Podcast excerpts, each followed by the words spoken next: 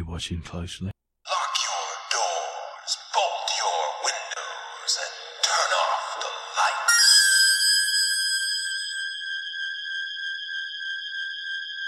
Welcome to Michael Myers Minute, where we delve into the 1978 horror classic Halloween one minute at a time.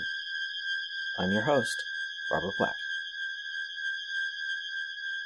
Before we get to minute 41, let's talk about the Halloween 40 event this past weekend. This segment right now was, of course, recorded just this week, while the short portion about minute 41's content was recorded weeks ago. Anyway, the event. Insert a nice rambly description what happened, who I met, what I bought, everything. Back home from day two of H40. Little insert here to talk about that. Let me just say, the episode you're about to hear of Michael Myers Minute talks about obsession and how obsessed I can get with one little thing from the movie. One nice thing. Maybe a little humbling. Or freeing, depending on how you look at it. There are people far more obsessed with this movie than I am. Of course, that's not my approach. I'm not approaching it as I'm gonna obsess about Halloween and the franchise and everything else. I'm obsessing in parts. A little bit at a time, a little bit at a time, a little bit at a time. I might eventually learn all the things some of these people have already obsessed about for years. I was a viewer, and now I'm a, hmm, I don't even know what I am. So the day started weird. Elevator ride with Jake Johnson from New Girl with twin girls and twin cakes, because apparently it was a birthday. I'm like, well, that's how the day begins. Random actor, because LA. Something I like about LA, actually, that it can happen so casually and then sometimes can be so weird and exciting. Lots of notes. Let me see, what do I have? First thing, first thing, first thing. Got a fist bump from Lew Temple while in line. So first thing in the morning it was weird. I was having some anxiety today. Wasn't feeling like I could approach the strangers and talk to them, so it was a little awkward. And then I went to the first panel, the Halloween three panel, and after that I felt better. Like just getting to sit down and take some notes and obsess and see anything useful from that. I've already said Halloween 3 is not my favorite. but the panel was really good. And it started weird because Tom Atkins came in first and there was no moderator. And so they just kind of did their own thing, fixed it all up, did what they wanted. And it was kind of entertaining that way. Most of the notes of these panels will be stuff that I'll save for when I talk about it in theory in the future in this podcast. So I'm looking for the really fun ones. Oh, Tommy Lee Wallace's line, with all due respect to the original Halloween, this movie is about Halloween.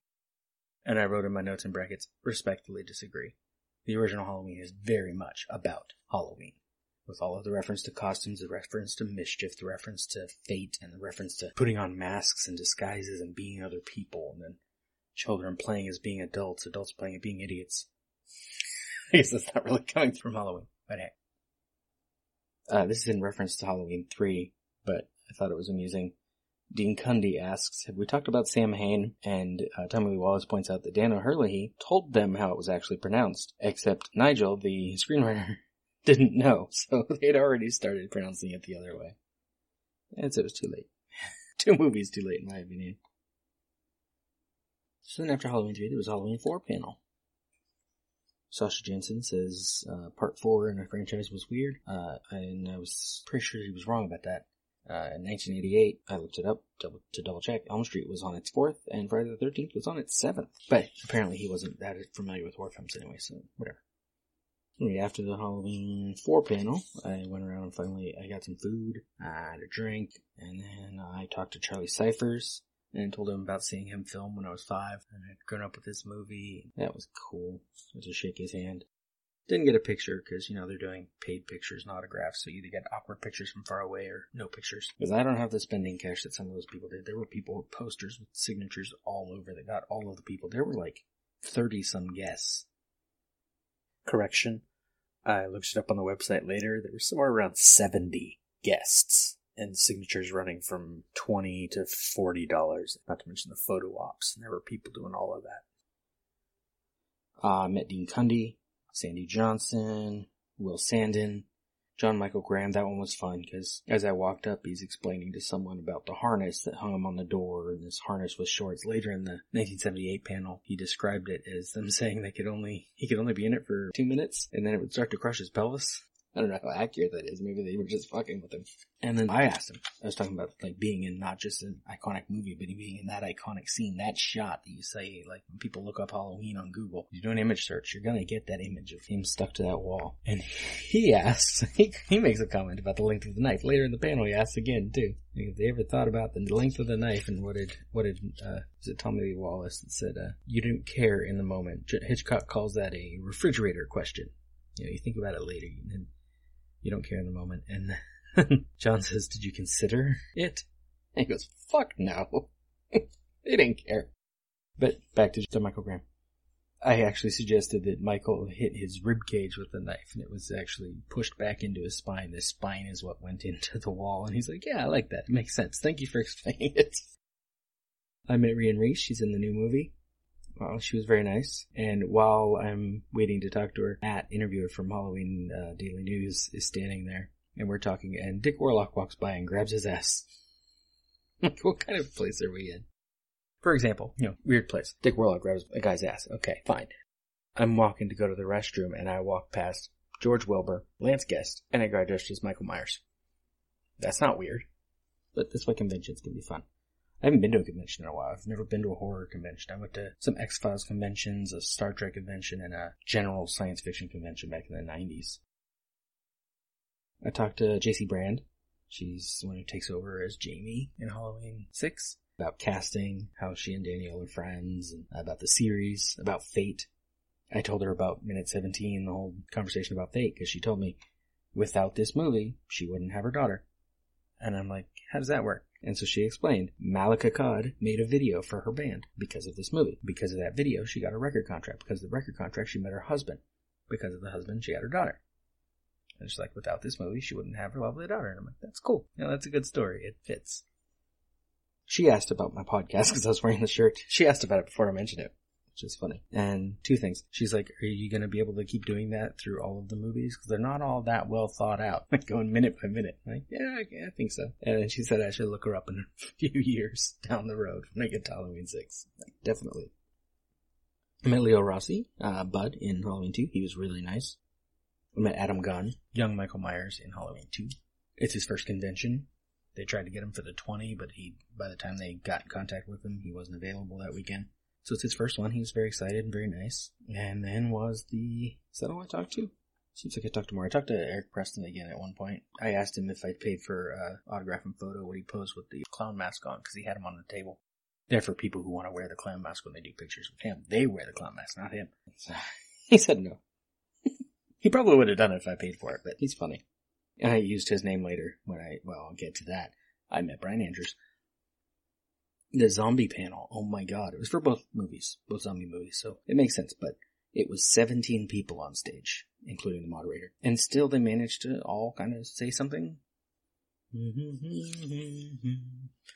Lots of pages of notes on that. I want you to share them now. I'll share them in like 15 years when I get to that movie. It won't be 15 years, it'll be less than that. Of course.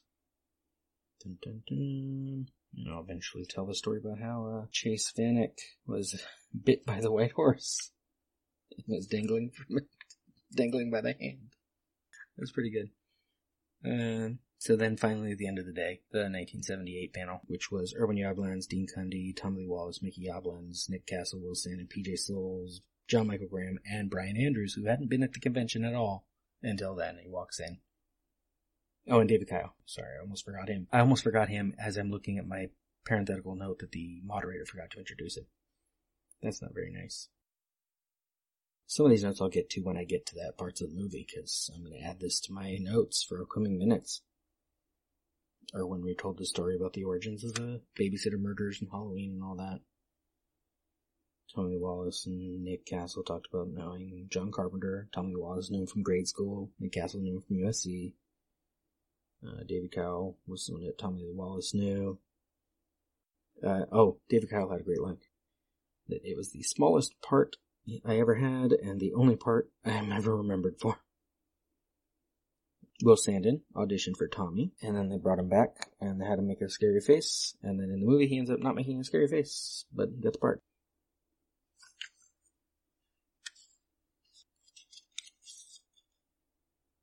Mm-hmm. Mm-hmm. Mm-hmm. Mm-hmm. I just I mean the last Starfighter, last Starfighter theme. It was. Uh, PJ Soles is really good at public appearances and panels. Tommy Wallace was talking about the fake leaves they used for this movie and how after every take they'd go put them back in the trash bags because they didn't have money to buy more of those. He said they were like gold, and PJ says they were expensive, you idiot. She's on it. She's paying attention. She, uh, and Brian Andrews, he kind of came in at the last minute, and PJ sets him up for a question about how he got the part. And he's like, I auditioned once, and she is totally leading him. And I wrote down she should run panels. She's really good at this.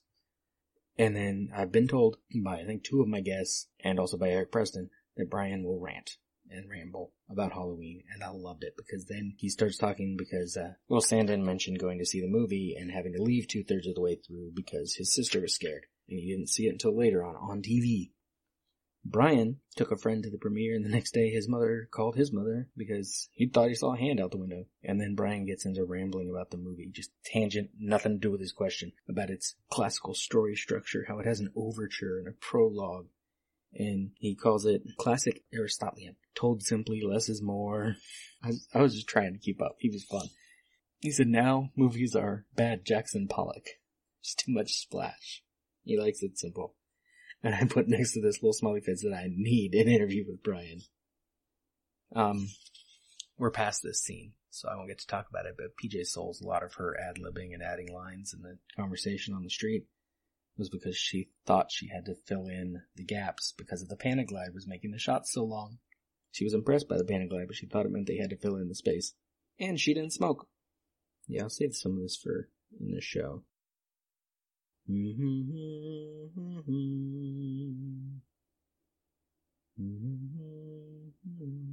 Well, Nick Castle is asked about his first shot as the shape, and he suggests that it was an evening shot of him crossing the street. Brian jumps in to say no. His first shot would be during the first scene of the movie, which is Brian and Laurie crossing the street walking by the Myers house. So Nick's first shot would be Nick's, you know, silhouette in the doorway. And then outside the house. You know, it would be somewhere in there. And then they went to the school with Mickey and all that. And Brian knows it. He's younger than all of them. So I, I trust his memory. Plus, in one of the commentaries, they did say that shoot was on the first day of shooting, so Brian's probably right. And Nick Castle while he has great presence and energy, he seems to not have that great a memory. Tommy Wallace, on the other hand, has a great memory. He was sitting behind people and he would stand up, get the mic, and jump in and tell us that Nick's dad was a choreographer slash dancer. And so Nick has a, what do you say, a smooth groove walk. Yeah, John Graham brought up the uh, harness again with the two minute limit because someone asked him what he thought looking at Michael as he did the head tilt. And we found out that Tommy Lee Wallace is the one who suggested the head. I'll get this in a later minute. Tommy suggested it. Nick was just taking the direction from John Carpenter. And then the other John was not really paying attention because he was waiting for them to say cut because he was told that in two minutes his pelvis was going to start being crushed. Nick was just following directions. Said, you're part of the scene, but you're puppeteered by the director. And that's when John asked him about the knife length. And Nick's refrigerator question. Uh, says, my, Nick, my refrigerator question in the movie was, did they have driver's education in the sanitarium? we'll get into the rest of this later minutes when it comes up. Someone asked about scenes on the cutting room floor. Tommy Lee Wallace explained it's a low budget movie.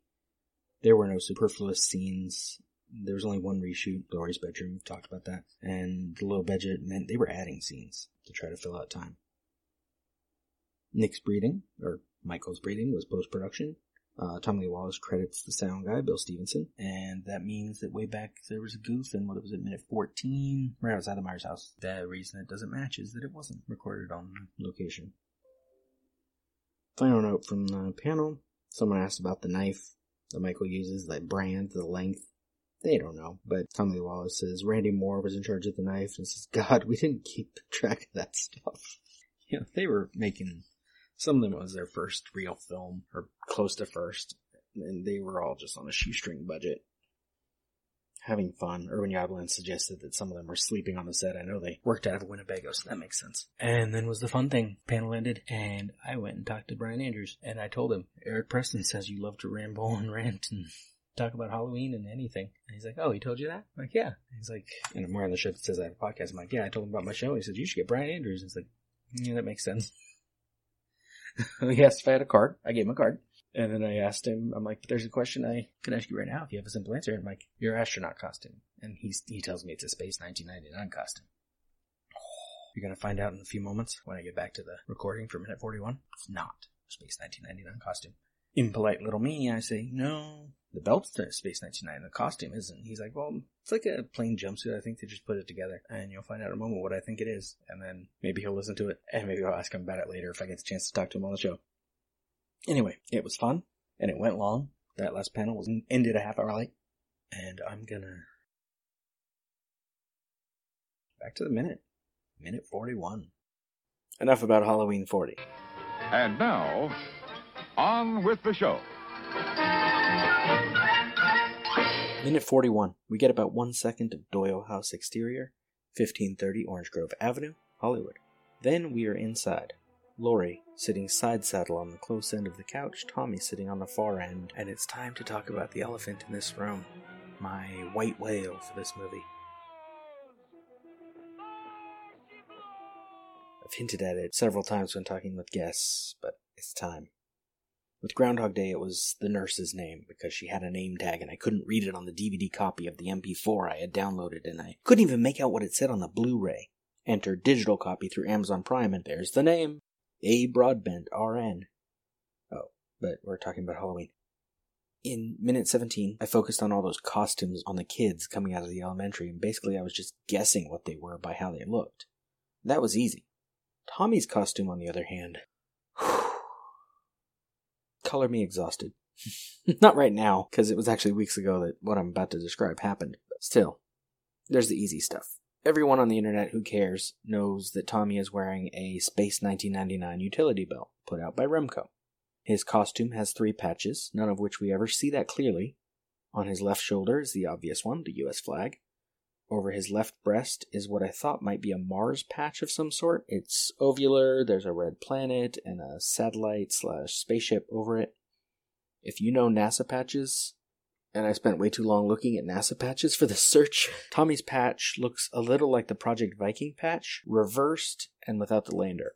Nobody will ever notice that. I thought the patch over his right breast would be useful, like it might be a character name, but when I finally managed a readable screen grab, it simply says astronaut with a few stars around it. So the Googling began. Space 1999 costumes, no match. NASA costumes, no match. Individual searches for every science fiction show from the 70s and a few from the 60s. Boy, that escalated quickly. NASA patches, the closest I came, and we're talking multiple searches deep, having scrolled through the fall and Christmas 1977 catalogs for JCPenney, Sears, and Montgomery Ward. The closest I could come after several hours and some spare time over a few days is homemade costumes, but none quite matched. So I tried to find the patches separately, to no avail. So this white whale had not yet been caught. So I find it's not even in this minute that I have the notes about what it finally is, so this white whale has not yet been caught. Probably. The Simplicity brand pattern for an astronaut costume around this time is close, but the collar seems wrong. A mandarin collar. Tommy's shirt is open at the top with no visible buttons or zipper, and looks more like a sloppy spread collar.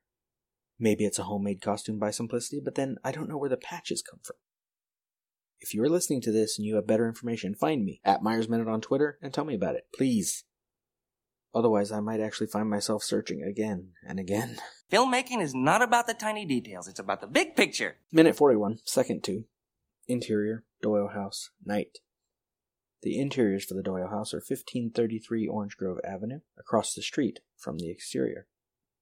Camera slowly tracks through the Doyle House, according to the script, at least into the living room, we do not see the front door here, so I will not comment on it not matching the exterior we saw in minute 36, or the different door we just saw for a second at the end of last minute and start of this minute, and we'll see again in minute 71, 79, and 80.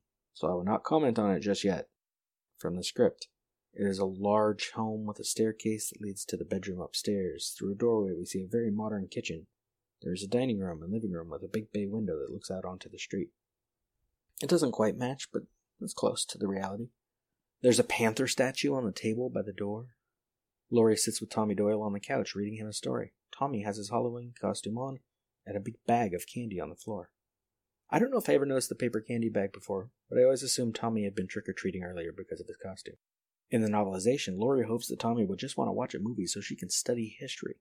On the one hand, I can imagine Laurie wanting to study, but on the other hand, film Laurie seems like she would put the child first while babysitting. Laurie reads, How now? cried Arthur. In the novelization, I get the impression that Curtis Richards thinks Tommy, at eight, is younger than he is. Tommy interrupts. What does it mean he cried? Why is he crying? Laurie explains he's not crying, crying, Tommy. A cry also means a shout. An eight year old, whose supposed favorite is King Arthur, and has probably heard this very story before, would know that already. Laurie continues. Let no one pass this way without a fight. That's so, said the knight, in a bold and haughty manner. Tommy, I don't like that story. Laurie, I thought King Arthur was your favorite. Tommy, not any more. Tommy pulls out a stack of comic books from underneath the couch. Second 16, as Laurie puts down the King Arthur book, I get sidetracked while putting together my notes slash script because I want to know what book she has in her hand. IMDb will let you know that the comics are all really Howard the Duck comics, but nothing on the King Arthur book. Insert long pause. And it's King Arthur and his Knights of the Round Table, edited by Sidney Lanier, illustrated by Florian, part of the Illustrated Junior Library published by Grosset Dunlap in 1950. Available at the time of writing these notes on Amazon.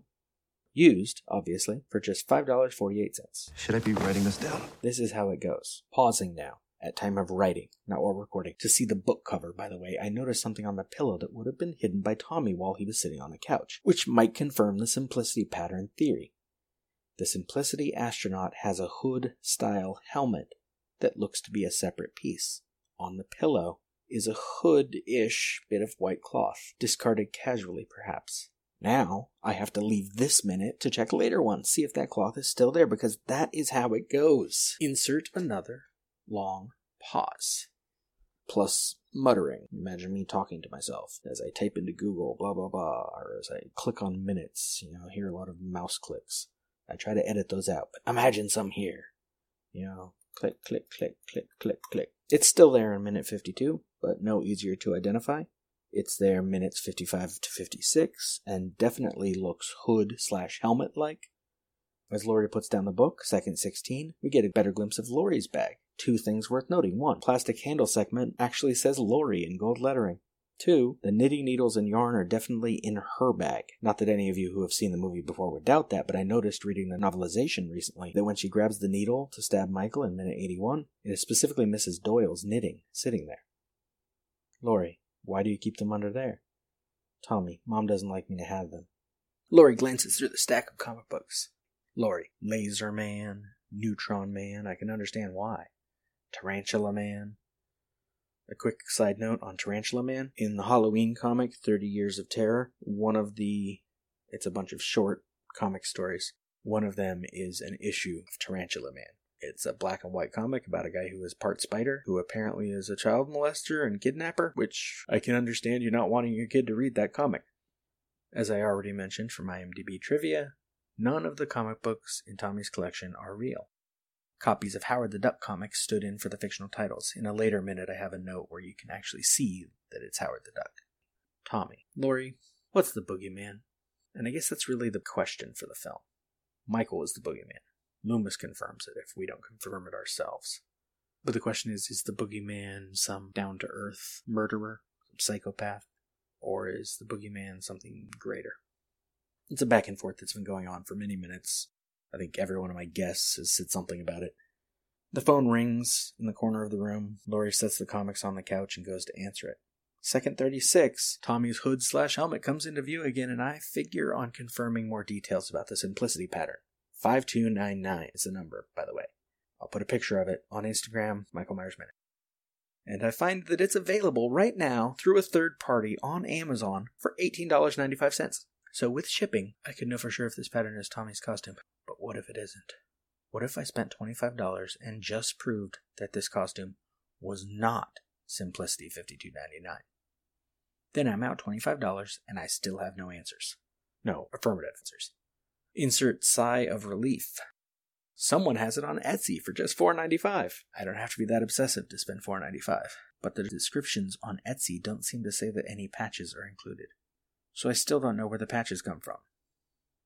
as far as I know, Brian Andrews' mother or father, no need to be sexist about it, maybe even Brian himself, is a gifted embroiderer, and those aren't even patches. Anyway, long story, not short, but long story coming to an end. I didn't buy the pattern off of Amazon or Etsy, but I believe they're both still available as the time of this recording. She picks up the receiver. Laurie, Doyle residence. Annie, it's me. Laurie, hi Annie, what are you doing? Annie, making popcorn. Second 45, interior, Wallace kitchen. The script actually says Doyle kitchen. It's a, got a typo. Like the Myers back in 1963, Minute 4 had themselves two mixers, and I think I called them blenders way back then. On behalf of everyone here at Lemming Drop Studio and Michael Myers Minute, I apologize and offer my resignation. Fine, I will stay. Anyway, the Wallaces have two blenders, some clothes hanging on a door near the refrigerator, recently dry cleaned, I suppose. The Wallaces have a washer and dryer in the shed out back, as we will later see. There's a wicker hamper below the hanging clothes. Annie stands making popcorn, the phone at her ear. Annie, having fun? Never mind, I'm sure you are. Second 50. The door to the left pushes open, and it only occurs to me now that we might have been supposed to be startled by this, like a casual jump scare, but I don't recall ever jumping at this one. It's just not sudden enough, and we angle on the dog too quickly. Annie, I have big, big news for you. From the script, Lester, a large, ferocious looking German Shepherd, trots happily into the kitchen, spies Annie, and walks over to her. Lester doesn't look ferocious at all, and while we can hear a growl, that dog looks too happy to be growling on set. There is an IMDb goof for this one. At around 41 minutes, when Annie is on the phone with Laurie, the dog Lester comes into the kitchen. We hear him growl, yet by his face, he is clearly merely panting. He then begins to bark sharply, yet his tail is wagging, and he is clearly looking at the trainer coaching him. Yeah, that one's pretty accurate. So many of these goofs are just wrong. This one's, yeah, right. The script gets weird here, though. Uh, it says he nudges her legs with his head. Lester barks four times. Annie says, Oops, hold on a minute. Angle on Lester, barking at something beyond Annie three times. She turns and reaches for Lester uncertainly, according to the script. Annie, hi Lester. Lester barks one more time. From the script, it says he growls at her menacingly. And the minute ends. That is all for Minute 41.